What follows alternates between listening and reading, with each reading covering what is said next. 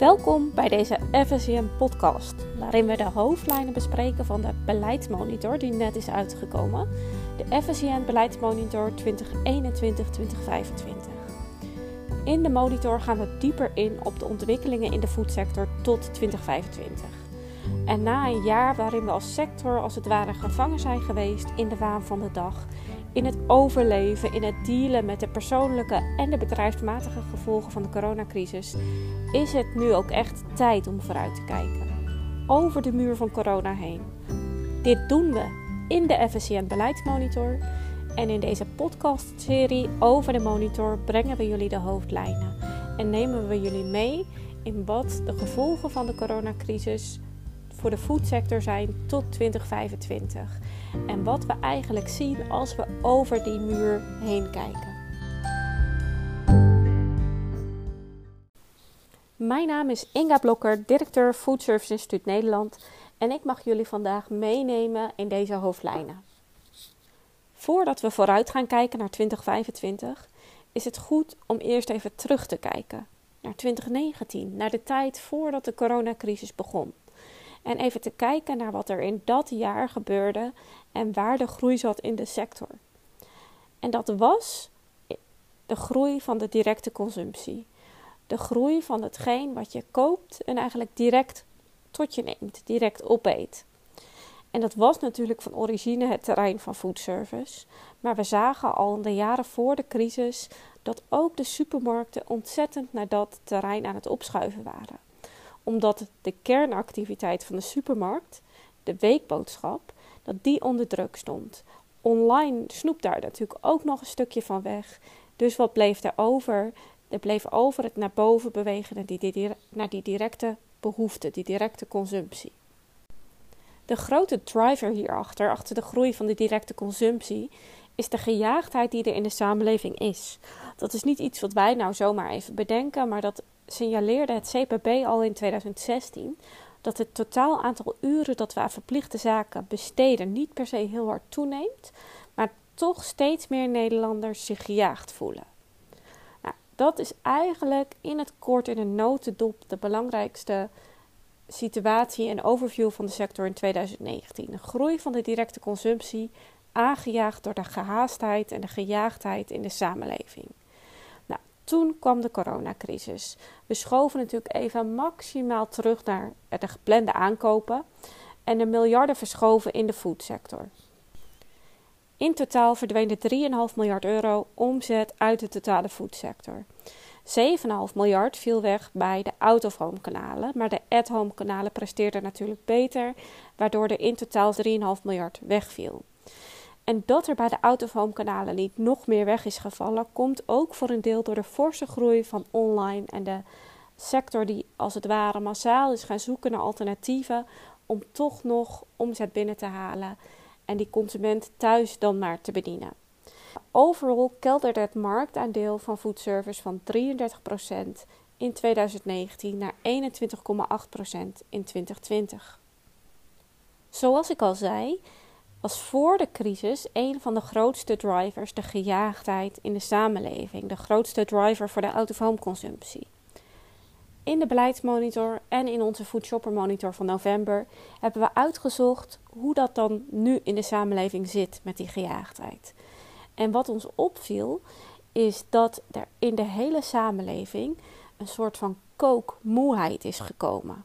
Meal prep fatigue noemen we het in de beleidsmonitor. Het aantal mensen dat geen zin heeft of geen tijd heeft om avondeten klaar te maken, is het afgelopen, zijn de afgelopen twee jaar ontzettend gegroeid. Over alle generaties is het deel van de, van de mensen dat geen zin of geen tijd heeft om het eten klaar te maken, heel erg toegenomen. Het geen zin is zelfs nog sterker toegenomen dan het geen tijd hebben om eten klaar te maken. De vraag is natuurlijk: wat ga je dan doen als je geen zin of geen tijd hebt om eten klaar te maken? Wie heeft daarvoor de beste kaarten in handen? Kan retail daar de beste oplossing voor geven of food service? En wat we zien is dat bijvoorbeeld een oplossing zoals kant-en-klaar maaltijden vanuit de supermarkt lang niet altijd een oplossing voor die consument zijn op zo'n moment. Op het moment dat ze geen zin of geen tijd hebben om eten klaar te maken. Met uitzondering van één groep, en dat zijn de vaak wat jongere en wat laag opgeleidere mannen, die kant-en-klaar wel als een prima alternatief zien en het ook nog wel lekker vinden. En zelfs wel als een alternatief zien voor fastfood. Daarmee wil ik natuurlijk niet zeggen dat alle andere generaties de kant-en-klaar maaltijden massaal afschrijven. Dat is absoluut niet zo, want ze eten het natuurlijk wel en ze maken er ook wel gebruik van. Ze zien het alleen nog niet als een genietmoment. En de genietcomponent van kant-en-klaar zal zeker voor de jongere ge gemaksgeneraties, maar ook voor de ouderen, echt wel verhoogd moeten worden. Zeker om tegenwicht te bieden aan de gemaksconcurrentie van maaltijdbezorging. Als we internationaal kijken, dan zien we ook um, dat food service het twee van de drie keer wint wanneer mensen geen zin of geen tijd hebben om te koken. Dan kiezen ze vaker voor een food service oplossing dan voor een food retail oplossing. Dat is goed nieuws natuurlijk voor food service. Waar zit dat dan volgens ons in? Dat is omdat die consument in allereerste plaats nadenkt over waar heb ik nou zin in? In welk product? Bijvoorbeeld, ik heb ontzettend veel zin in pizza. Of ik heb ontzettend veel zin in patat. Of ik heb echt zin in een lekkere sushi, etc. En vervolgens pas nadenkt over waar zal ik dat dan eens gaan regelen. En retailers hebben tot nu toe staan nog niet bekend om een fantastische productfocus op één product. Als jij zegt ik heb zin in pizza, dan denk je aan Domino's. En als je denkt ik heb zin in sushi, dan denk je misschien aan Sushi Point. Retailers hebben nog niet de associatie met één specifiek type product. Als het dan gaat om kansen voor kant-en-klaar vanuit retailers, dan zijn er eigenlijk twee opties waar ze uit kunnen kiezen. Het, de eerste optie is een kant-en-klaar maaltijd aanbieden als alternatief voor een reguliere avondmaaltijd. En dan zijn er andere dingen belangrijk dan uh, wanneer je een concurrent wil zijn van delivery. Op het moment dat je een alternatief wil zijn voor een reguliere avondmaaltijd, dan is de eerste focus op die consument laten geloven dat jouw maaltijd net zo gezond is als zelf koken en net zo lekker is als zelf koken. Nou, er zit nog een ontzettend grote uh, strijd daar. Omdat die consument heel vaak niet gelooft dat het eten wat een producent of een supermarkt voor hem klaarmaakt, net zo gezond en net zo lekker is als zelf koken.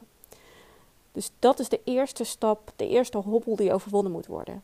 Verder uh, ligt de focus zal moeten liggen op uh, gemak en op tijdwinst, op het wegnemen van de weerstand natuurlijk tegen kant en klaar. Is er wel een hele grote markt voor de eenpersoonshuishoudens? En ook in de toekomst neemt het aantal eenpersoonshuishoudens flink toe. Dus blijft ook daar uh, een mooie markt voor over. En is prijs natuurlijk belangrijk, omdat je het elke keer weer vergelijkt met wat kost het als ik het zelf klaarmaak versus wat kost het als ik een kant-en-klaar maaltijd koop. En is het de meerprijs waard? Dat is optie 1. Optie 2 voor kant-en-klaar is het worden van een genietmoment en echt een alternatief vormen voor de maaltijdbezorging.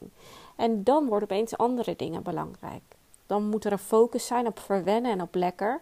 Dan wil je ruime keus in type keukens, maar ook echt productfocus. Dus dat je kampioen wordt op een bepaald product, zodat die consument ook die associatie met jou krijgt. Er moet een focus zijn naar ruimte voor luxe en beleving. En de prijs concurrerend, uh, moet concurrerend blijven met maaltijdbezorging. Het zijn eigenlijk de twee groeiopties voor kant-en-klaar vanuit retail. De groeimarkten die we net beschreven waren heel erg gefocust op gemak. Maar er is natuurlijk nog een andere groeimarkt en dat is de groeimarkt van beleving. En wat is nou beleving? Nou, bij beleving draait het natuurlijk ook een beetje om het eten zelf, omdat voor die consument eten ook een emotionele component heeft. En eten associëren zij met ontspanning en een genietmoment. Maar in coronatijd hebben we gezien dat mensen het wat ze missen van bijvoorbeeld de horeca niet zozeer het lekkere eten is, maar echt de gezelligheid en het uitje. Even eruit zijn. Het speciale gevoel wat je hebt als je even naar de horeca bent geweest. Dat is hetgeen wat ze hebben gemist. En dat is ook hetgeen waar de horeca, de food service sector, het onderscheid op kan maken. Straks na de crisis, als alles weer open mag en richting 2025. Want het eten thuis vinden we prima qua smaak. Maar het is lang niet net zo speciaal als wanneer je echt een avondje uitgaat. En dat hebben ze dus echt gemist in coronatijd. En als je dan richting 2025 kijkt, dan zien we eigenlijk twee vormen van beleving die de toekomst hebben. Aan de ene kant is het de luxe beleving.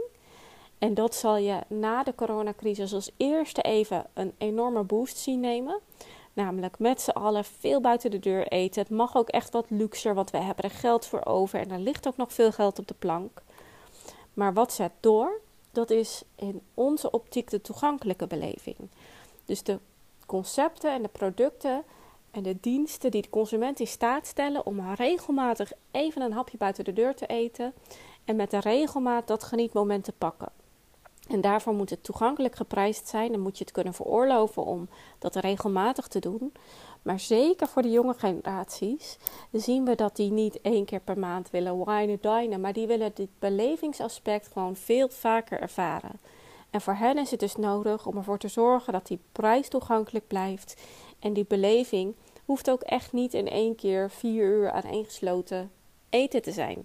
Dat mag best uh, vier keer een uurtje zijn. Hoofdconclusie van deze podcast en van de beleidsmonitor is dan ook: als je naar de totale foodsector kijkt, dan zien we twee grote groeimarkten: die van gemak en die van beleving. De vertaling naar ieder kanaal is natuurlijk verschillend. In de beleidsmonitor gaan we heel diep in op wat betekenen deze groeimarkten voor klassieke horeca, voor catering, voor gemak, uh, voor de retailsector. Dus ik zou zeggen, uh, pak die erbij, lees dat nog verder door. Als er vragen over zijn, kun je ons altijd bellen of mailen. Tot zover even deze, als het ware, inleiding bij de beleidsmonitor. En uh, dan hoop ik dat hiermee uh, jullie getriggerd zijn om die beleidsmonitor er weer eens bij te pakken en nog weer dieper op in te duiken.